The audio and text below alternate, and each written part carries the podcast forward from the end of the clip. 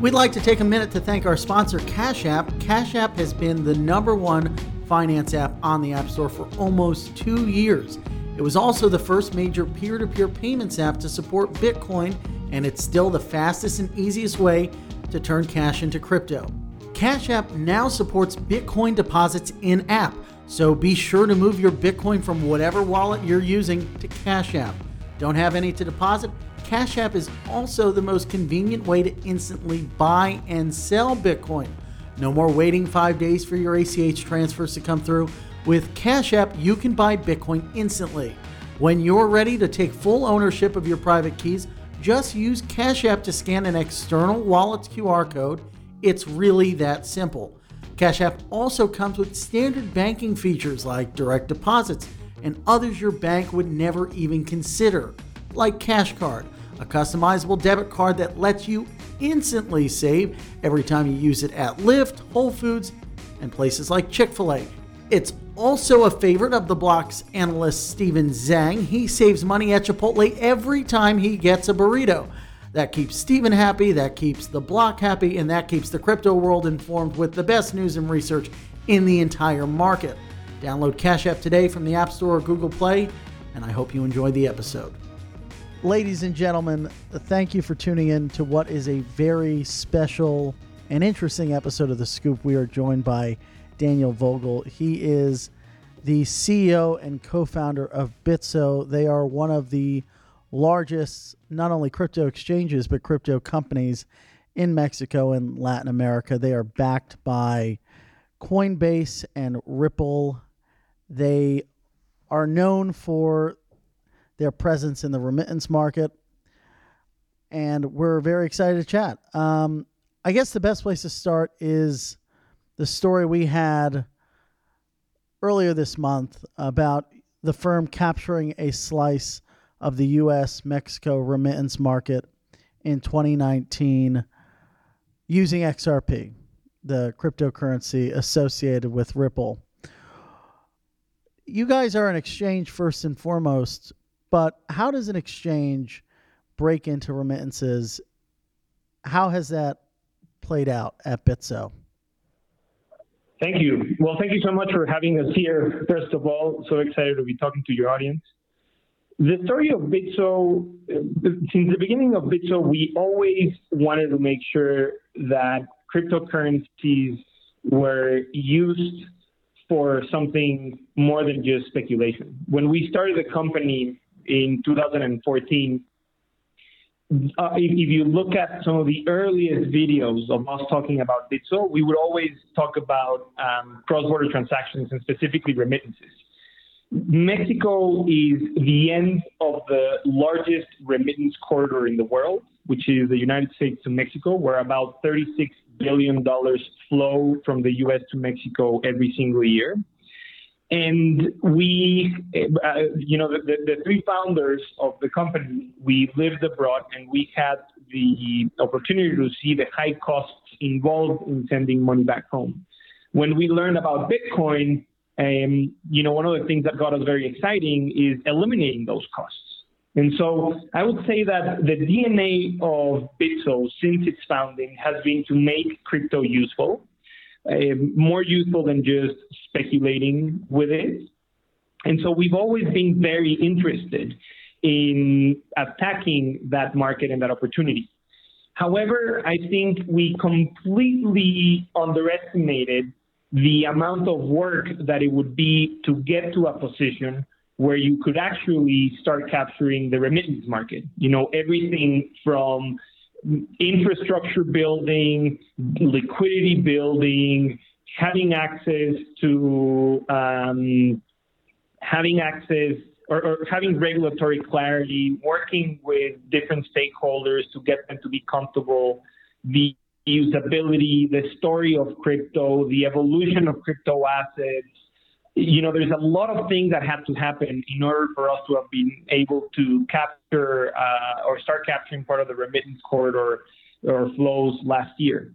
And so the, the answer is, I would say, or the answer to your question, I think, is a little bit sort of the other way around. Um, is how, how do um, a set of very passionate individuals who wanted to reduce the cost in remittances get into building a crypto exchange? And I think the reason why that happened is because when we acknowledged that Bitcoin could be used to solve this issue, we then realized quickly that were all these other problems that were unsolved that needed someone to solve them. And that's why we settled on uh, building an exchange in Mexico. And then we've since we've expanded it to other places in Latin America. But um, but we but, but but we saw that a critical piece of the puzzle was missing, which was infrastructure, regulatory clarity, and liquidity, which is what we focused on in the first four years, five years of the enterprise. And then last year, we've been able to dabble into these use cases.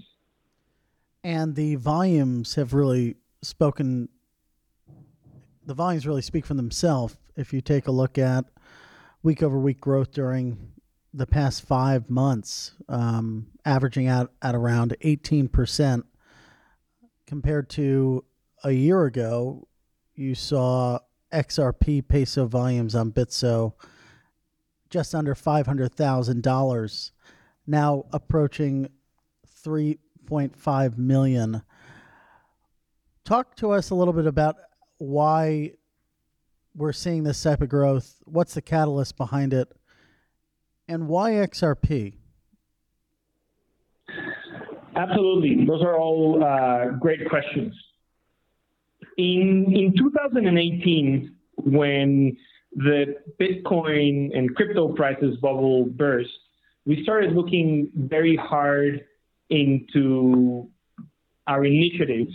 And we were very interested in building a business that where we had more control of the levers.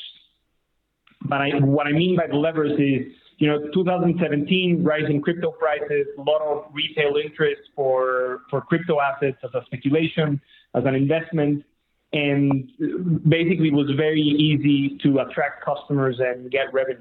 When the bubble burst and the prices of crypto start dwindling down, you get into a situation where, you know, you have very little levers that you can pull. And we want we, we, we started to think really hard what are the things that we could do as a business to fight that seasonality. And we've had a really long history with Ripple. We we were one of the first Ripple gateways in, in 2014 and we worked alongside with Ripple on a number of cross-border products that were definitely very early on. Um, they were they were too early for for, for liquidity and for regulatory clarity for them to have made sense back in 2014 and 15. But we'd always had a very close relationship with Ripple. And, um, and we had listed XRP in 2017, and we were talking with the Ripple team about their plans. And what basically what we started finding was a very strong alignment in the sort of things that they wanted to pursue and the problems that we had been able to solve in Mexico. And we basically saw a very good fit between some of the initiatives that they had and some of the things that we were very interested. And so we we actually had built a cross-border product that worked on top of Bitcoin. And and, and the problem that we saw was that Bitcoin had certain issues. You know, it, it takes longer to settle the customers that are moving that money have to hold that asset for a longer period of time. And then the transaction costs of Bitcoin were also higher. And, you know, for all the criticism that XRP receives in terms of its centralization and whatnot, it is actually a very phenomenal protocol. It settles very, very quickly. It, um, the transaction costs are completely negligible. And, um, and, and, in some way, shape, or form, we found that some uh, financial institutions uh, were more willing to hold XRP a protocol and, and transact in XRP, a protocol that they sort of understood who was behind than other currencies. And so we took a very pragmatic approach and we said, let's give this a try and let's see if we can start getting product market fit. And let's build something on top of, um, of XRP where there seems to be interested clients, um, interested partners, and where the, the, the, there were clear advantages on a protocol level to transmitting money using using XRP. And um, and we basically started building this product alongside with Ripple. And you know, at the end of 2018, we did the first transactions, and, and we were so interested, and they were clunky and manual, and but they were exciting. We were moving money cross border at really good rates, um, and basically in a matter of seconds, and that was very exciting to us. And then 2019, we spent a long time improving that infrastructure, both on our end and on Ripple's end. Um, and, and it has allowed us to basically roll out a product that has met uh, a lot of interest and demand by, by various number of customers. And, and where there's a clear value proposition to, the, to, to them and where the and, and where we're seeing this crazy growth no? The, the just to put it into into perspective, uh, last week, uh, so the fourth week of 2020 has been our strongest week so far, and we transacted roughly $24 million in, in that week of remittances. And that is about 3.5% of the weekly remittances that are sent to Mexico. So that, that market share is growing. And, and it's growing not because we're forcing anyone to use the, this product, it's growing because it's resonating and it's solving real problems and it's making crypto useful, which is the core of what we want to do here at Bitso. And so it's uh, incredibly exciting for us. Yeah. And in 2019, the transactions you facilitated for remittances accounted for about 2.3% of of the market. Walk us through what it would normally look like for someone trying to send Mexico excuse me, trying to send money from Mexico to the United States or vice versa. What products are out there? What are the downsides of those products? And then what does Bitso's product look like for remittances specifically? Um, it'd be useful to sort of draw that comparison. Absolutely. So the flow is mainly individuals in the United States who send money back to their family or friends in Mexico. And so the flow is people in the United States sending money to Mexico. And so the, the products that are available to them, um, you know, the, the way that this transaction actually happens is they go to uh, convenience store. Sometimes it's like an agent. It's an agent for a money transmitter. These, you can find these in a lot of um, like supermarkets. You can find them in those stores, travel agencies. Usually, uh, those that are aimed towards a Hispanic population, but you find them all over the, the United States. And uh, and basically, a, a, customer walks in and says, "I want to send money to my mom or my aunt or my cousin or whoever."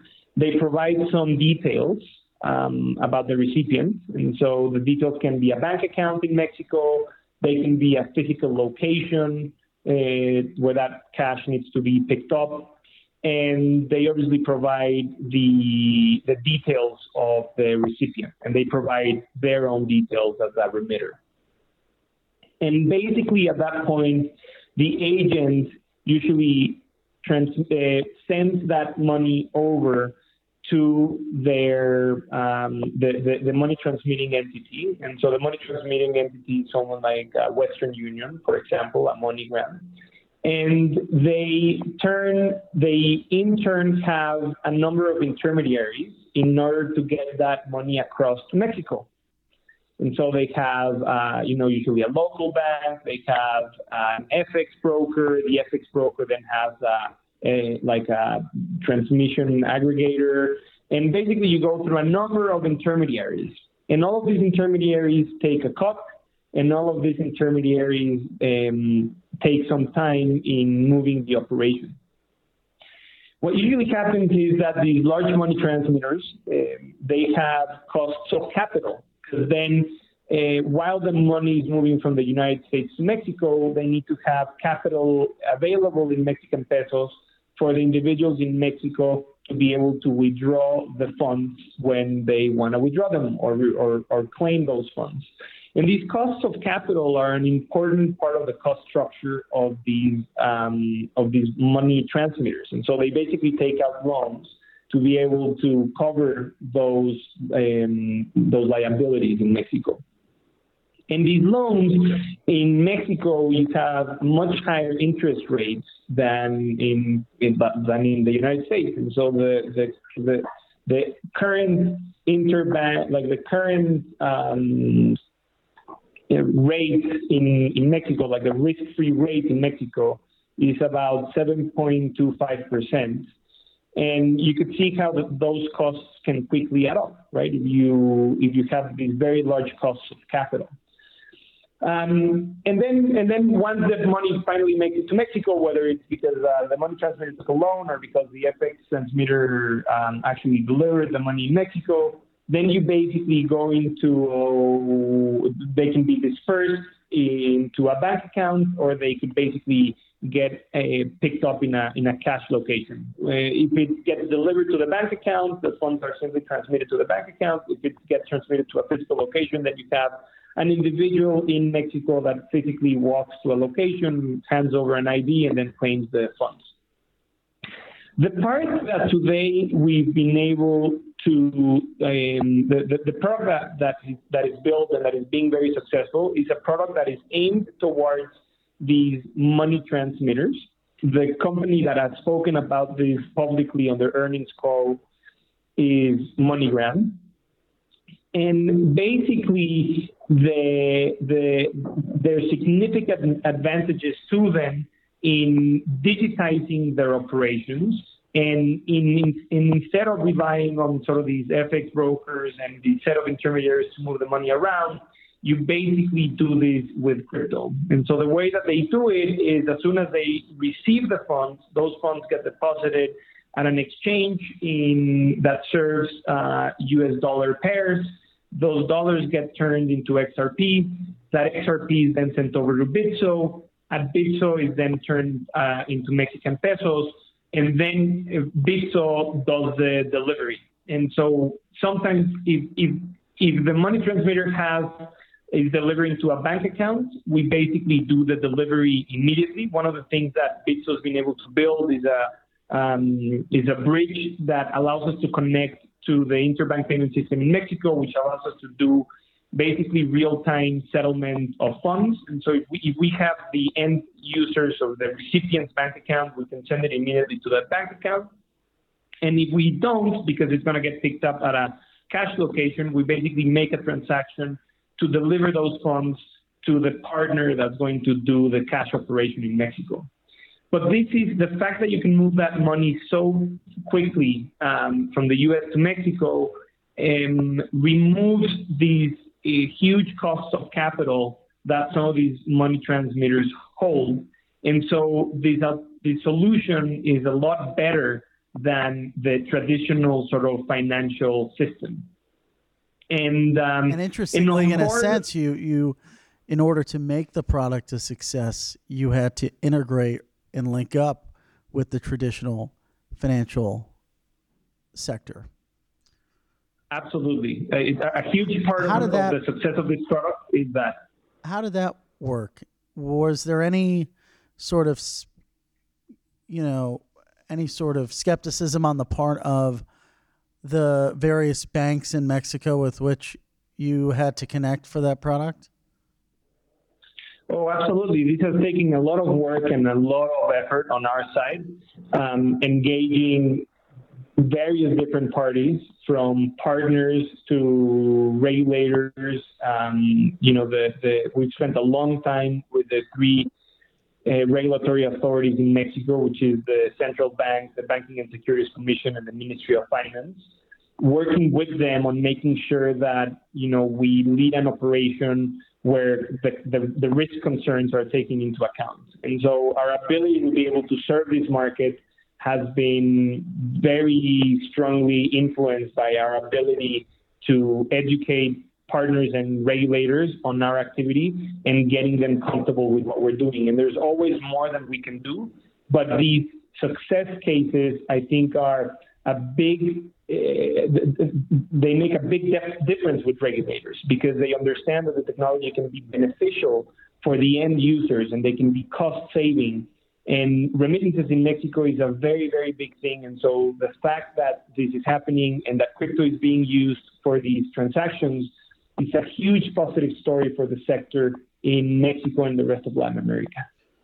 Well, that's a great place to ask my next next question, which is about the state of crypto in Latin America and Mexico. Crypto adoption in Latin America is rising as something around the figure of 70% of the population remains unbanked. And there is the banking the unbanked opportunity, there's the remittance opportunity that we talked about. A lot of crypto firms are eyeing Latin America as their next region of growth opportunity. Huobi being one example, recently announced an exchange in Argentina. Paint us, Daniel, a picture of the landscape in Mexico first and then Latin America more broadly. Who are the players? Who are the investors? Um, do you get a sense that things are picking up and growing? What are the impediments? Give us a lay of the land. Absolutely.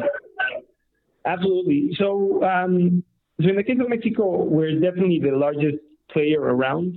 Um, if I look at sort of the, Mexican exchanges uh, by volume, I think we we currently transact um, 96, 97 percent of the of the volume in Mexico. Not the same story in other places in, in Latin America, but for us, Mexico is home, and it's been sort of our biggest market by far.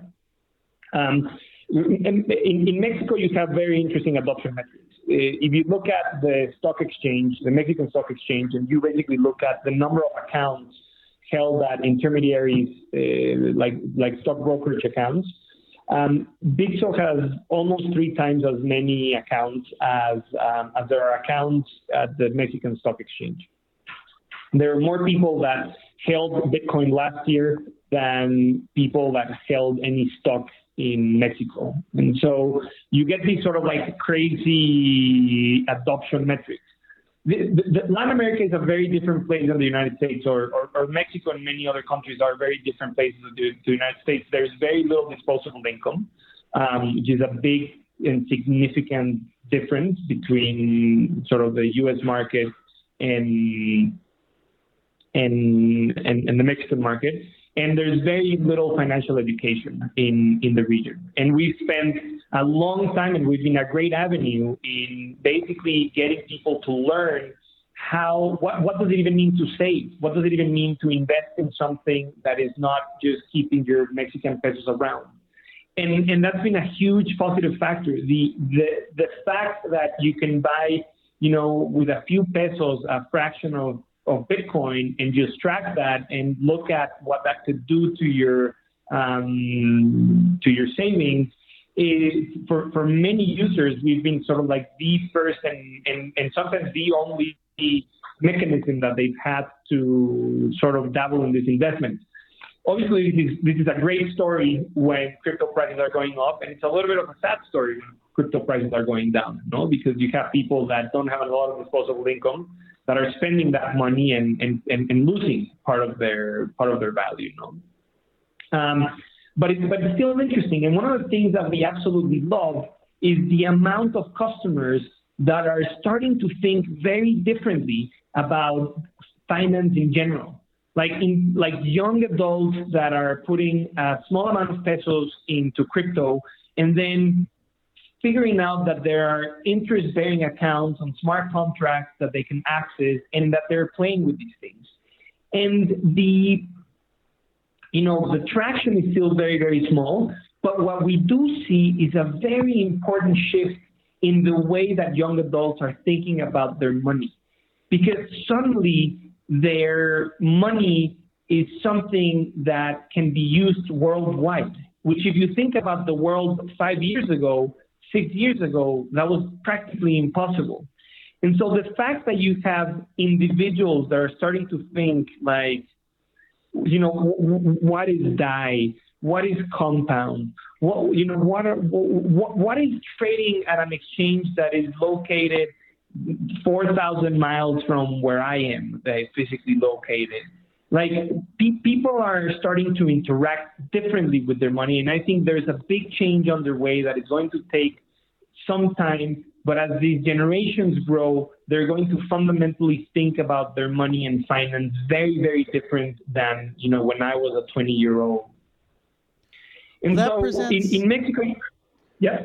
Well, I was just going to say that presents a unique opportunity for the firm. You mentioned this for many of your clients, your platform is their first interaction with any sort of investment vehicle or any sort of platform through which they can invest. Many of them might not have any holdings of stock or bonds or anything like that bringing them on to Bitso, exposing them to the world of crypto, giving them the tools to send money around the world very quickly, that could be part one, right? Is there an opportunity for the firm to expand into other arenas as this sort of gateway drug, so to speak, of investing that can lead folks in Mexico to have a more fuller, deeper financial picture. Absolutely. I think that's something we're we're actively researching and actively looking. We're starting to run a few experiments um, already to try and understand, you know, the types of products that we could build and the type of bridges that we could build in order to be that gateway that you're talking about. Um, I believe that's a, a tremendous opportunity for us. And we're also you know super interested in in looking for partners you know people that have built these products that are interested in delivering them to to the Latin American market. And and if we can play an active role there in in sort of tying together these products and and, and our customer base I think that's something we would absolutely love to do. And and we're actively exploring it but I think we we still have a long a long way to go what do you need to get in place before any sort of product in that vein could be launched? So we always think about um, two things. One of them is regulation. So Bitso right now is a regulated entity, and um, and we need to make sure that regulators are on board with whatever type of product services we want to offer to our client base. Um, we we have found that regulators have been you know open-minded and been responsive to our needs but that's always going that's always something that we take very seriously obviously and so that's one one hurdle that needs to be cleared and the other hurdle is probably the the most interesting one which is just uh, building these products that resonate with the customer base right that the customer base understands that they can um, that that that they're willing to use them, that they're will, willing to experiment with it. And for that, we're starting to run a few experiments um, with sort of like um, you know cohorts of our customer base. But um, but I think what we really need to find is the products that we can launch to the entire customer base, and we're still sort of iterating and trying to find those. What do those experiments look like?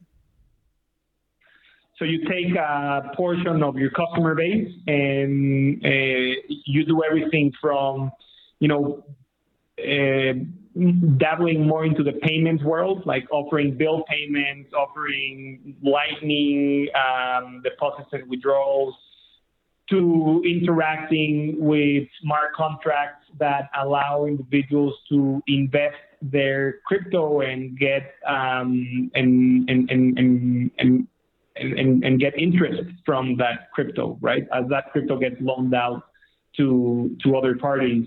Um, we've talked about collateralized lending. We've run experiments on collateralized lending for our customer base. And uh, I think they're sort of like the product that you see in, in the marketplace. And what we're trying to do is, you know, we already have um, uh, a large customer base and what are the things that are happening in the crypto space that we believe we can start showing our customers. And so I think there's definitely a big interest on our side to bring more of these products to our to our customer base, but it's just a little bit too early for us still to have like a very good um, like like a very good bet on what's going to be the first non-exchange product that we're going to roll out to the entire customer base. Mm-hmm. Well, let's focus on the existing products going into 2020, or rather now at the beginning of 2020 and moving forward into the year. How do you expect the firm will continue to grow market share and build on top of the success of the products already launched? Absolutely. The, the big focus for Bitso right now is an international expansion. And so we're already operating um, in Mexico and in Argentina. And there's a few other jurisdictions that we're not publicly disclosing yet, but um, you know, there's a number of other countries in Latin America that we're actively working on on on building these connections that we were talking about. We've built in Mexico and Argentina these connections with the traditional financial sector, um, and and basically, you know, the the these remittances and this remittance product that we built in Mexico is not launched in Argentina yet. And so one of the big goals is going to get that working and and trying to replicate the success that it's had in Mexico, in Argentina, and then in these other jurisdictions that we expand. But the, the big focus of the company right now is definitely on on building these regulated, compliant fiat on ramps across the different jurisdictions in Latin America in order to onboard more customers and continue to make crypto useful for for the masses. One of your investors is Pantera. Um, they're also an investor of the block.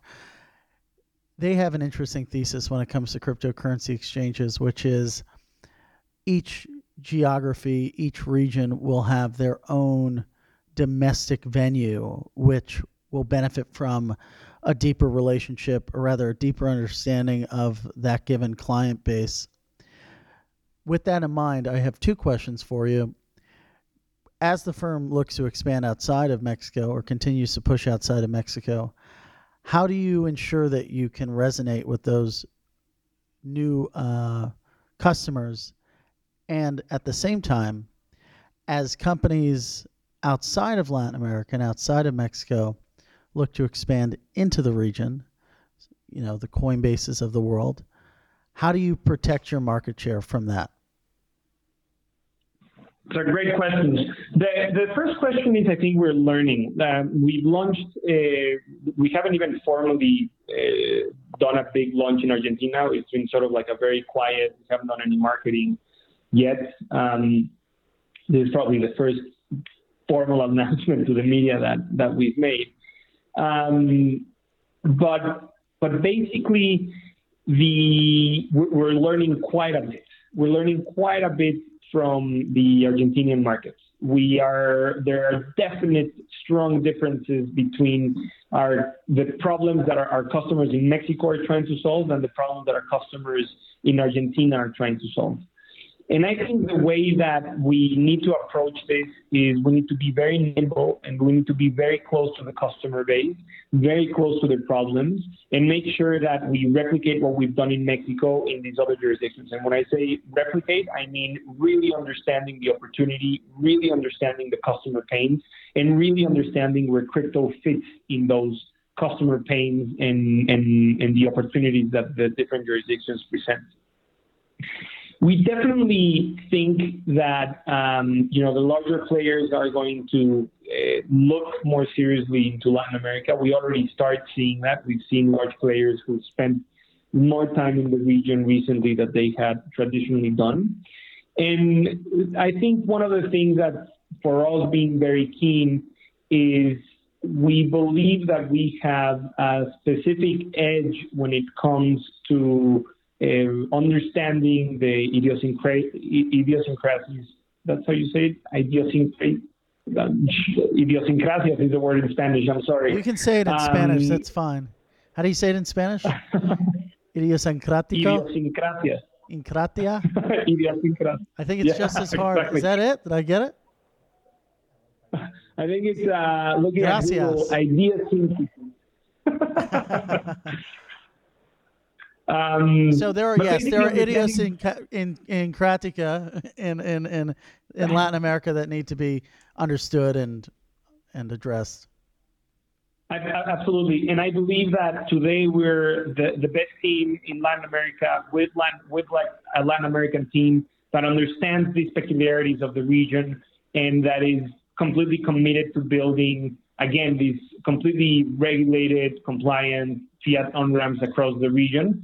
And, and that's taken a lot of time to do in Mexico, but uh, it's a lot of work that we are committing to doing in, in other regions. And, um, and our hope is that that's going to build a significant moat uh, when these larger players want to come into the region. I guess going back to something you said earlier that I thought was pretty interesting, the fact that more people in Mexico own cryptocurrency than stocks. Why do you think that is? Why why have folks in the country and and to a lesser extent it's a problem here in the United States with a very small portion of the country owning um, the vast majority of, of the stocks traded. But why do you think people have been more gripped by crypto than traditional investment assets? Yeah, I've always thought this was a problem of A, disposable income, and in no particular order, but A, disposable income, and B, discrimination. Um, in Mexico, trading stocks is a fairly complex thing to do. You need to get uh, like an account manager that is willing to do that. You know, we don't have like Robinhood or these apps that are common in the United States where you can buy very easily exposure to stocks. So the, the minimum investments are fairly large. And so you need to be interesting to the broker in order for them to take you as a customer. And so if you don't have enough money or if you don't look the part, then basically they won't open an account for you. And um, and the second thing that I think is, uh, or the third thing that I think is very important is that we've built our product to be completely digital. Which you know, again, when you're in a jurisdiction like the United States, where where people are used to opening accounts for financial services on their smartphones, this might not seem like a very big thing. But in the case of Mexico, that's just not the case. The, the country is definitely moving in that direction, but we're sort of like pioneers. And when it comes to stock investing, we believe most of the players are still strongly lagging behind. And so you, you, you cannot grab a, you can't download an app on your Android and open an account at a stockbroker account and put in, let's say, $20. You can definitely do that in Bitso.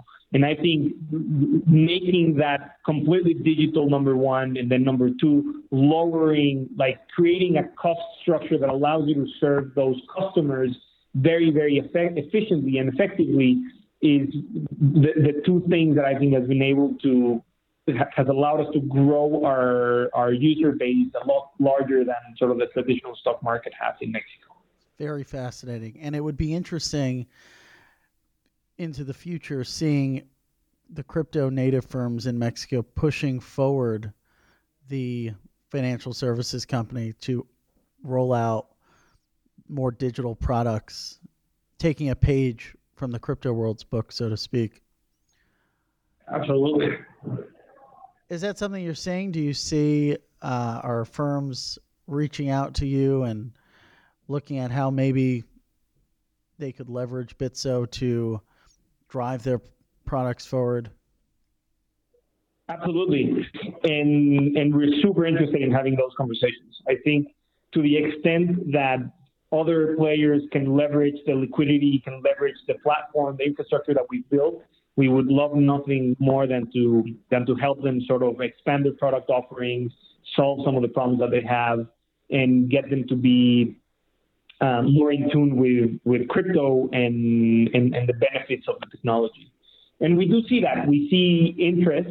Um, I think we're still missing, uh, like apart from from these large money transmitters that I, that we spent some time talking at the beginning of the of, the, of our conversation, we really haven't seen that many other interesting projects take off. We've seen interest, and and, and that's as, as, as far as we've gotten so far.